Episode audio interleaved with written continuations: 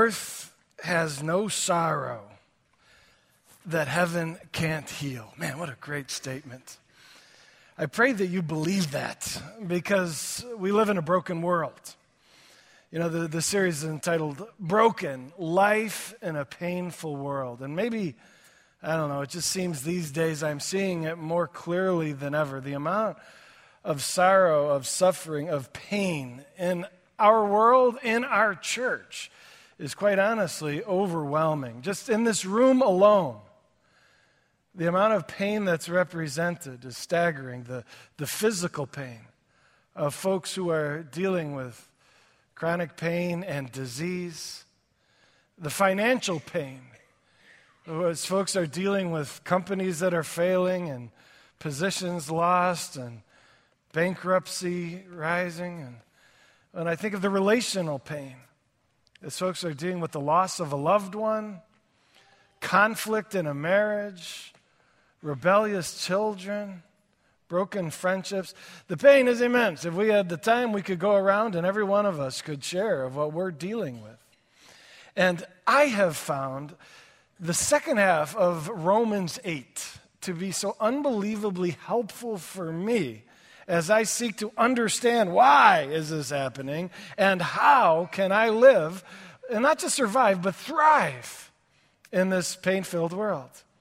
Have you studied Romans 8 before? Well, you're about to. For six weeks, we're going to work verse by verse, phrase by phrase, through the second half of the book of Romans, particularly the second half of chapter 8.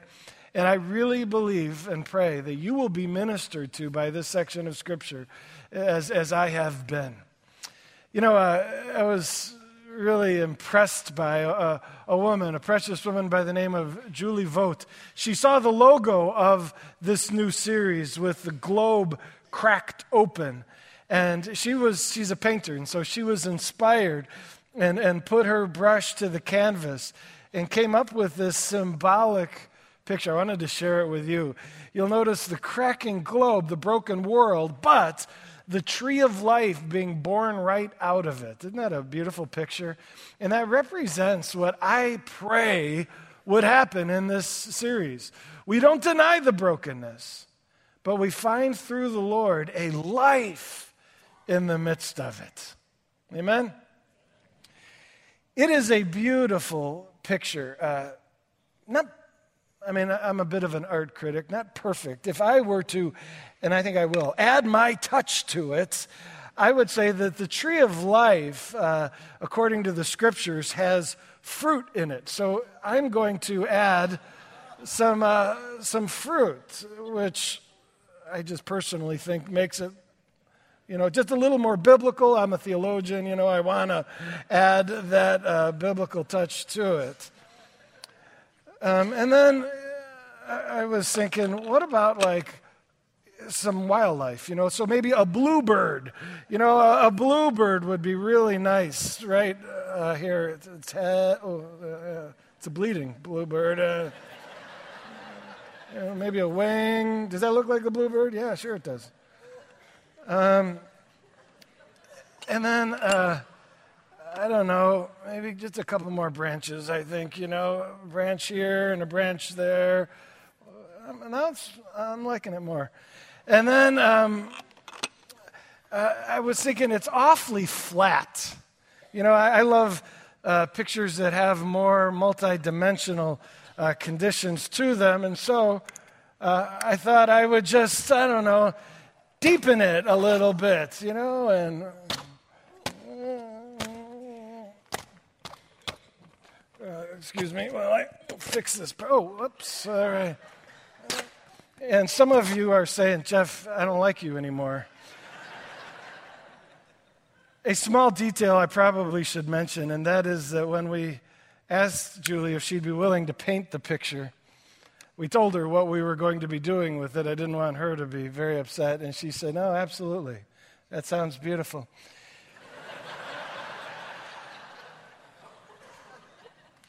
Uh, so the question could be asked Jeff, you've ruined it. You vandalized what was a beautiful picture. I did, but I would argue that I made it more like real life. You know, when you, when you studied the picture before the vandalism, you could have made various observations and concluded various things about Julie's ability, her symbolic bent, coming up with that idea. There's things about the artist that you could have known.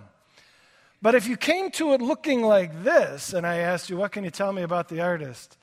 you'd say, ah, ah, ah, I don't know, you know, and, and your assumption about her would be different.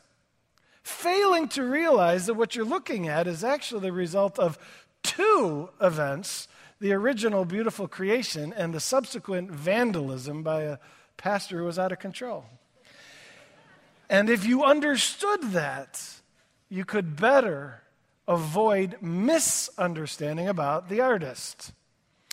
Here's the problem when people look at planet Earth, when they look at the world around them, and they say in a oversimplistic explanation, God made the world, they come to various erroneous assumptions about God.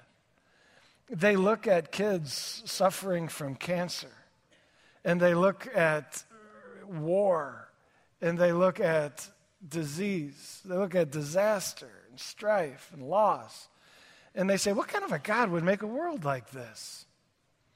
I've had a number of people say, Jeff, you know, the Compass Church, to love Him more, so more love Him. That sounds so beautiful. And I want to love Him more, but I am struggling to believe that God is as good and wonderful as you say He is, because I look at the brokenness of the world all around me and I say, look what He made. I mean, how can I embrace Him if this is His creation? This is where theology, admittedly, we're going to get a little theological this morning. Theology is the truth about God and the world He made and how we can fit into it. And that theological understanding is a paradigm through which we view everything, and it changes the way we feel and respond to God. And so we need Romans 8. We need a theological an accurate theological understanding of how the world we live in got to be the way it is. So let's take a look at Romans 8, verse 18. I remember I said the second half of Romans 8. We're going to start in verse 18. The Apostle Paul is the author of the book.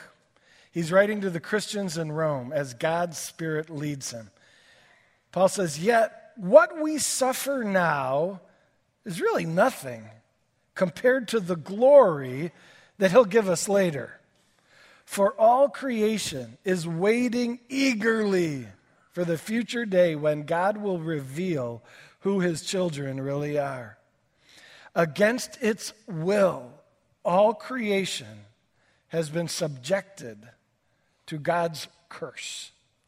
All right, so let's, let's dive into this passage a moment here. It starts off, Paul says, For what we suffer now. Can I point out the obvious here? Paul just flatly says it. In plan, on planet Earth, people suffer. You know, there are some religious systems that seem to try to put a positive spin on things and say, all pain and suffering is just a figment of your imagination. It's not real. Christianity flatly acknowledges suffering is all around us, it's part of life on planet Earth. Uh, we suffer now, is what Paul says. But he says if we compare our present suffering to the glory that is coming, I'd, I'd love to dive into a, a comparison there, but I'm going to wait until next week to talk about that future glory of heaven that we anticipate, that puts all this present suffering into perspective. Uh, but he says, the, that glory that's coming, oh, is that going to be sweet? And then he makes an interesting statement about creation. He says, All creation is actually waiting for that glory to be revealed.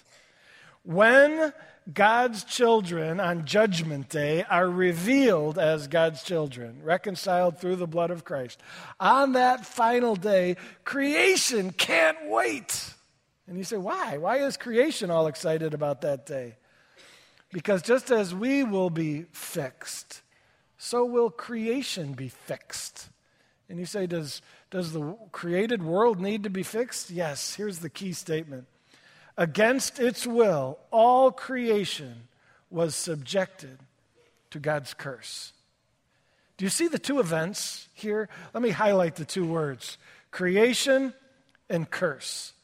The world we see all around us is not the result of one event, but two. The original creation of God was perfect and glorious and beautiful. If you read the first two chapters of Genesis, it describes the world God made. And when we look at that original creation, we can see the love, the creativity, the beauty of God on display. But you got to get to the third chapter of Genesis because another event occurs there. What is it? It's the fall of mankind, the rebellion of humanity when Adam and Eve ate the fruit God had forbidden them to eat. In that moment, everything changed. In that moment, you know, you may be tempted to minimize the significance of, ah, they ate an apple, a piece of fruit. What's the big deal? You got to remember that God set up that tree symbolically as a picture of the opportunity given with free will to turn away from God. The Lord said, I love you, and I want you to love me, but I'm not going to force you to love me. And so, out of this vision I have of a mutually free, chosen love relationship, God says, I'm going to give you a path to leave me.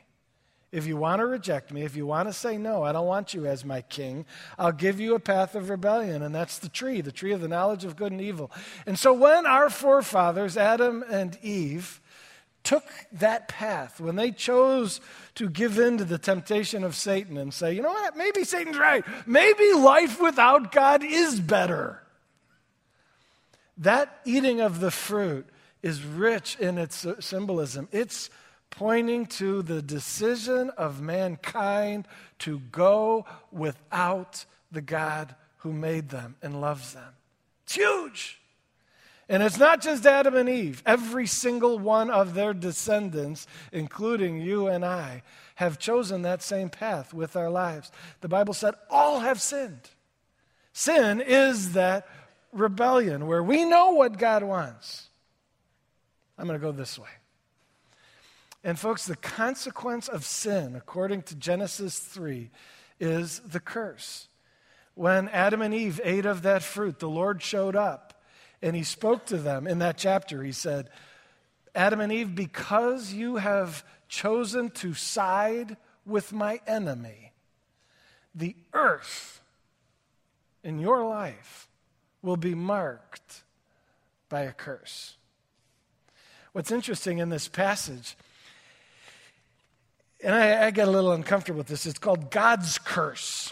And I suppose, in one sense, it is. The Lord in Genesis 3 proclaimed the curse, it was his voice that announced the curse. But I want it to be very clear that it was humanity that caused the curse. It was our spiritual rebellion that brought about those consequences. And I would even go so far as to say that I believe those consequences, the curse, are the natural consequences of our rebellion. It's us getting what we asked for. And you say, Really? How, how, Jeff? Can that all be the natural? All that's broken in the world is the natural consequence of our spiritual rebellion? Let me make my case. There's a passage in Colossians that simply states this it says, He, Jesus, holds all creation together. What that, if you read the context, it says that way back at the creation of the world, Jesus was there. Jesus was a part of creation. And Jesus was made to hold creation together. Another way I like to say it is that the Lord is a, a, an essential, engineered part of the created realm.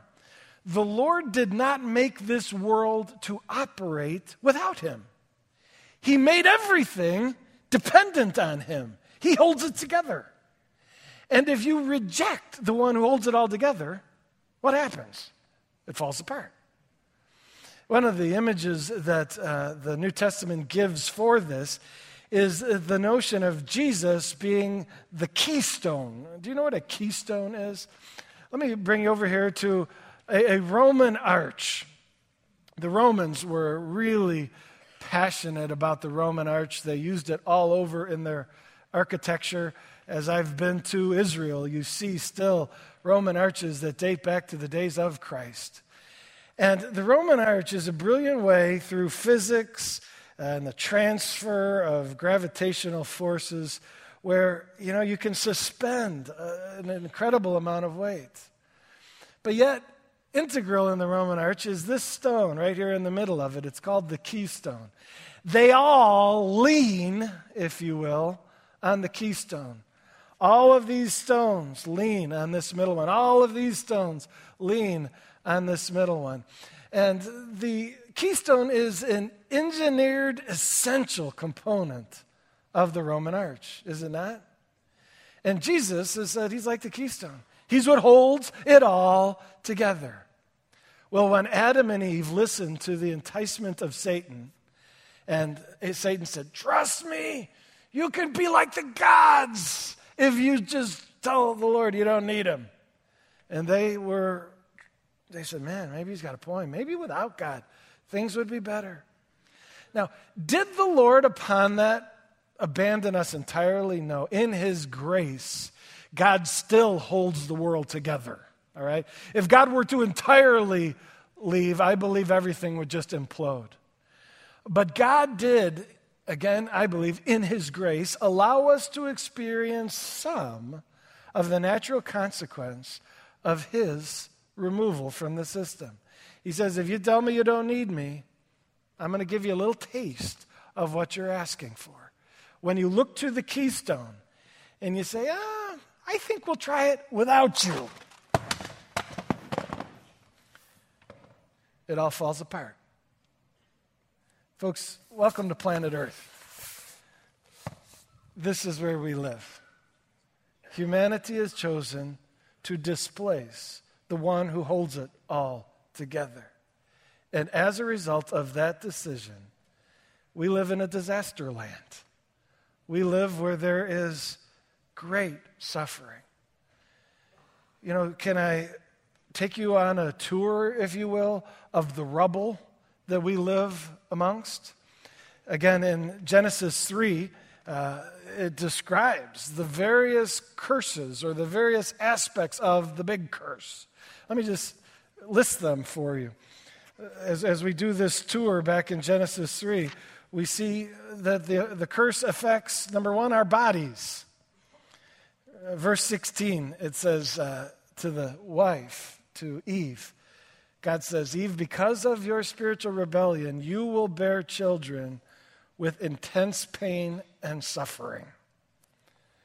I'm gonna, ladies, have to ask you about that point. Is that true? Amen.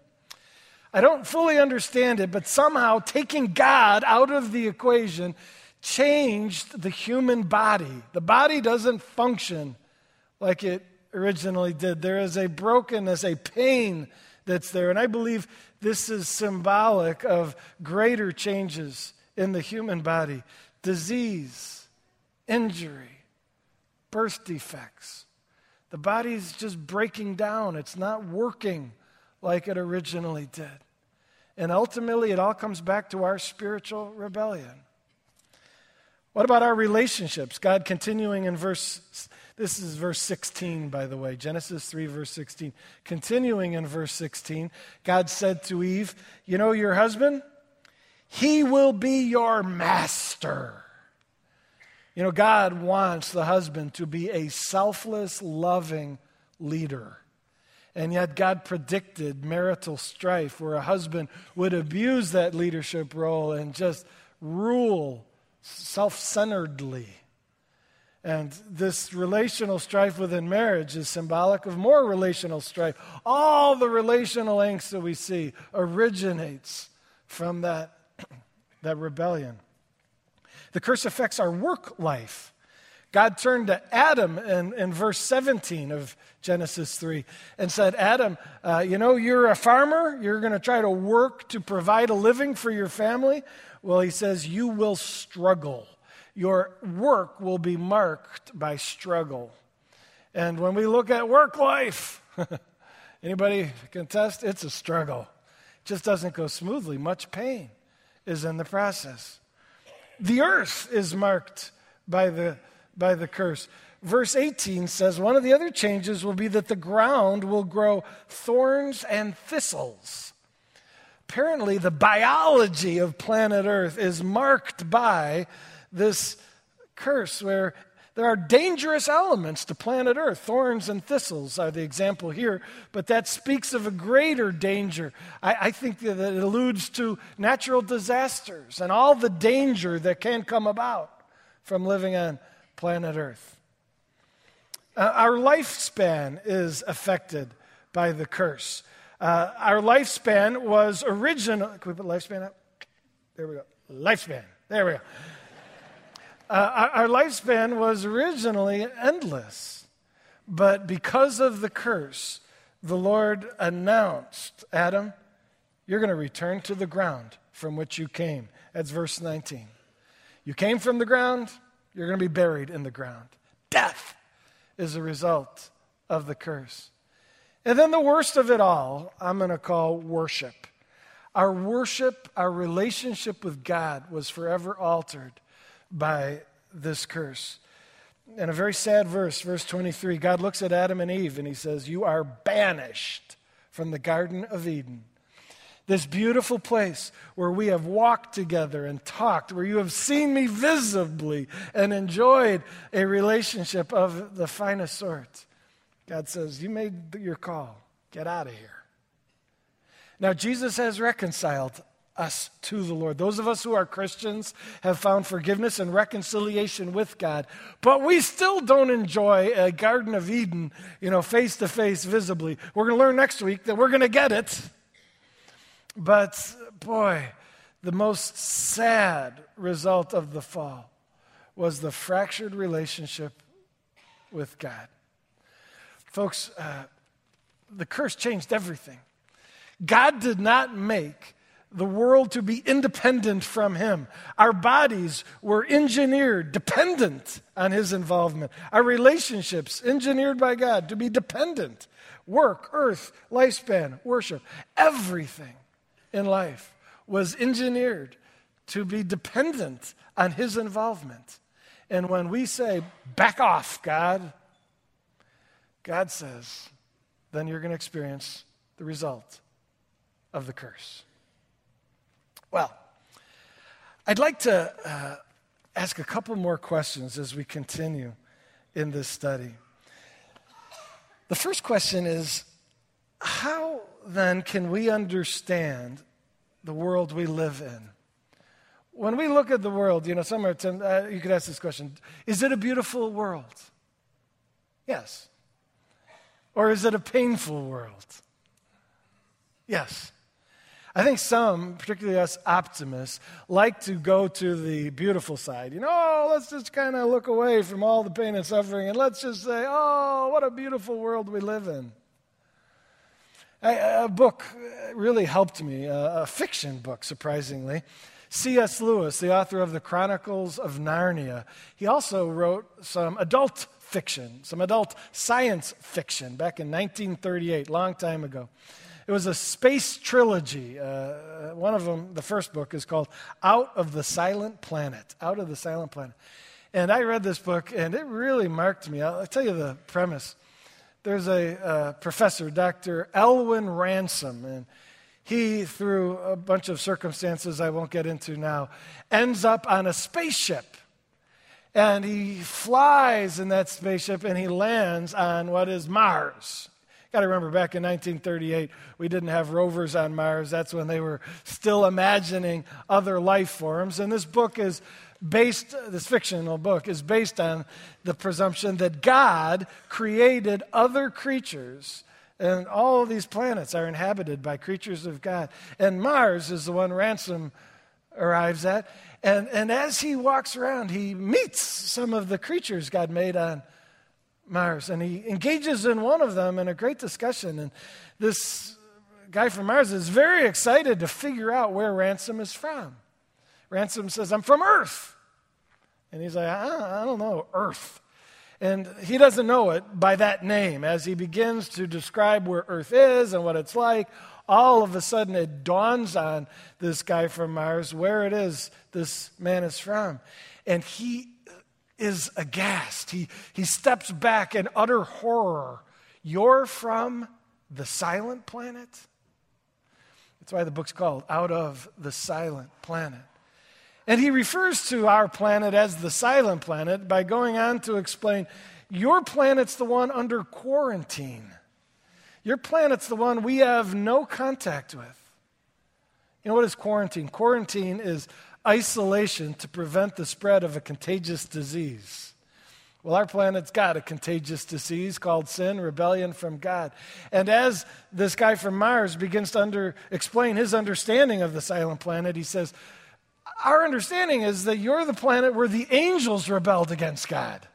And Satan, who lives on planet Earth, is, he and his demons are just that rebellious angels. And he says, We understand you're the planet that the humanity, the people God created, they all turned in rebellion against God. And he's like, Yeah, yeah, that's true. And he's like, oh, I can't believe you live in that dark enemy territory. And as this ransom, this guy from Earth, hears about his own planet from the perspective of one on the outside, he is embarrassed to admit that he never really realized where it was he lived. And I think that's true of us. I think we want to say, we live on planet Earth and it's wonderful. And part of it is. As we are able to look at the original creation God made and some of the beauty in what He made, we can say it is wonderful. But don't end your description there. It is a dark and rebellious world. We live on the dark planet. Later in Romans 8, it will describe it as the groaning planet.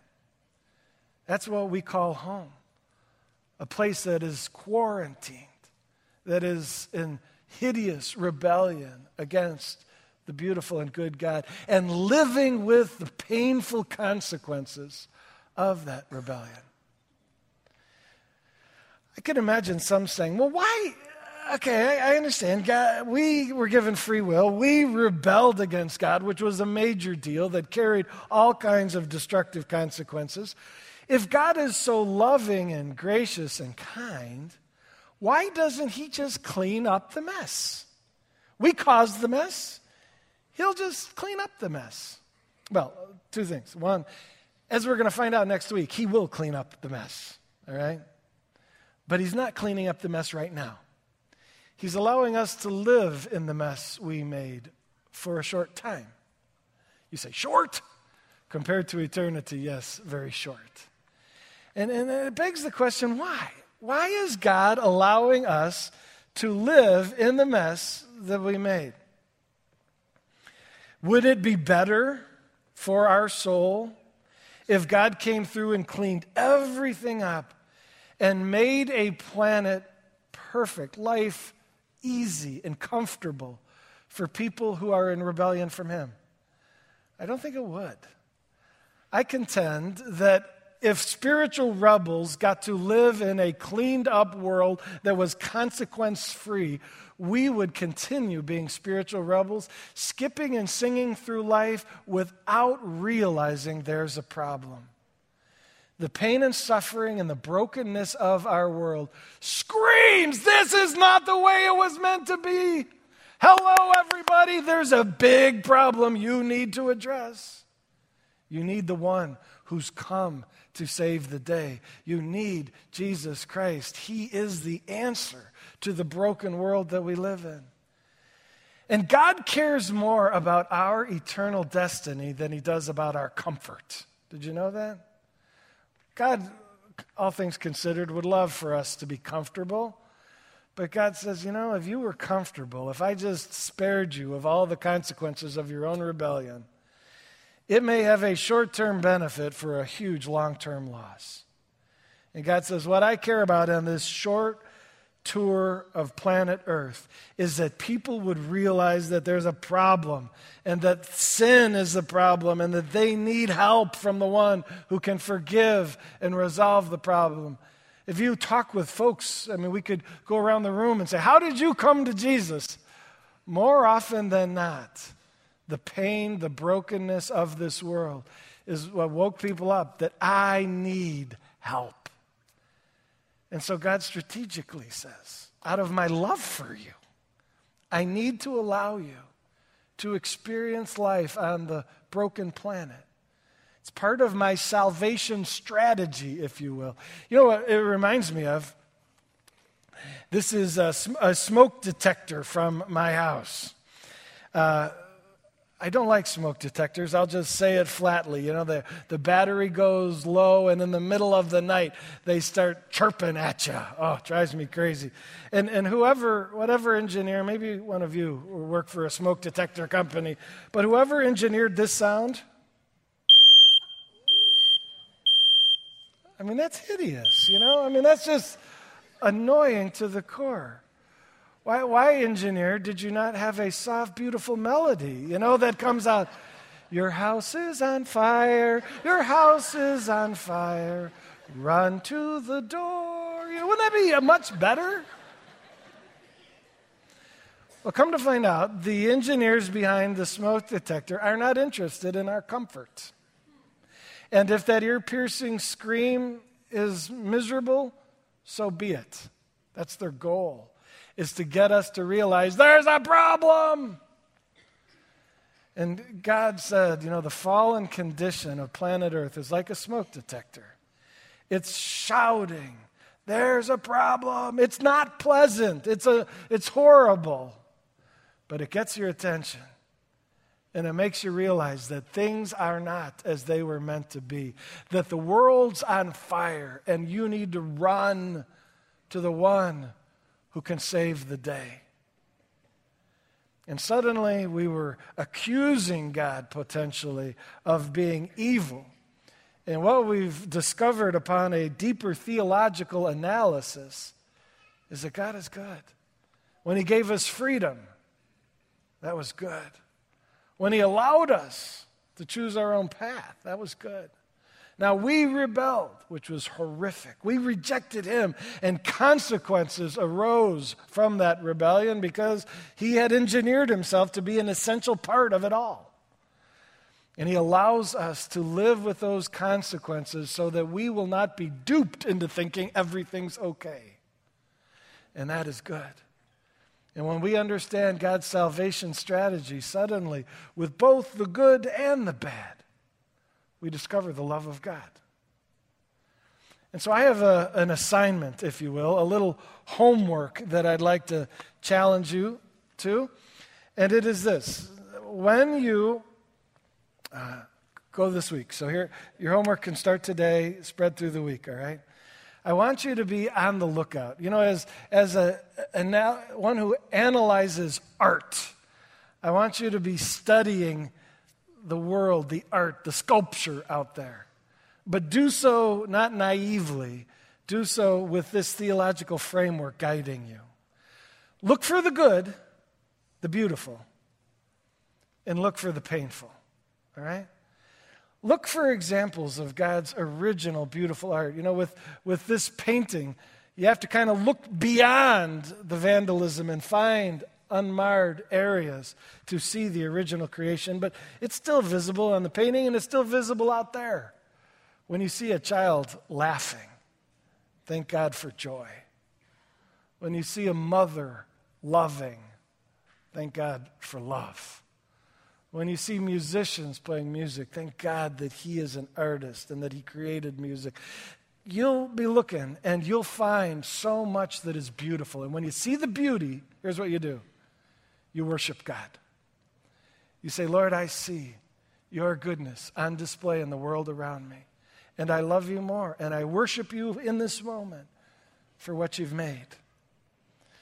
But the other part of the assignment is not to look away from the pain and suffering, but to look at it, to lean into it, if you will. and to recognize where that came from. That is not part of your original creation. That is part of the brokenness that ensued because of our moral rebellion. I know what it is. And Lord, it reminds me of where I live. I live on the silent planet, I live in the enemy occupied territory. I live on a very scary place. And what does it remind me? As the smoke detector tells me to run to the firemen, Lord, this pain causes me to run to you. Every time you see suffering or pain, pray this prayer Lord, I cry out for help to you. We need you. We need you to forgive us of our rebellion.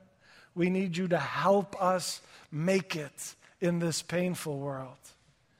And so, simple assignment see the beauty, worship Him. See the pain, cry out to help to Him. And in all ways, look to Him. Amen? Let's pray. God, we want to humbly acknowledge we messed up. It's not just Adam and Eve, it's Jeff Griffin and all those who are here. We are all part of that rebellion. Forgive us, Jesus. I can't wait next week to study how you broke into this disastrous situation and started bringing restoration. But we know you're our only hope. For all that is painful, we cling to you. We cry out for help. And in all that is beautiful, help us to worship you. God, make us wise, theologically astute. Help us properly interpret the circumstances in the world around us. In Jesus' name we pray. Amen.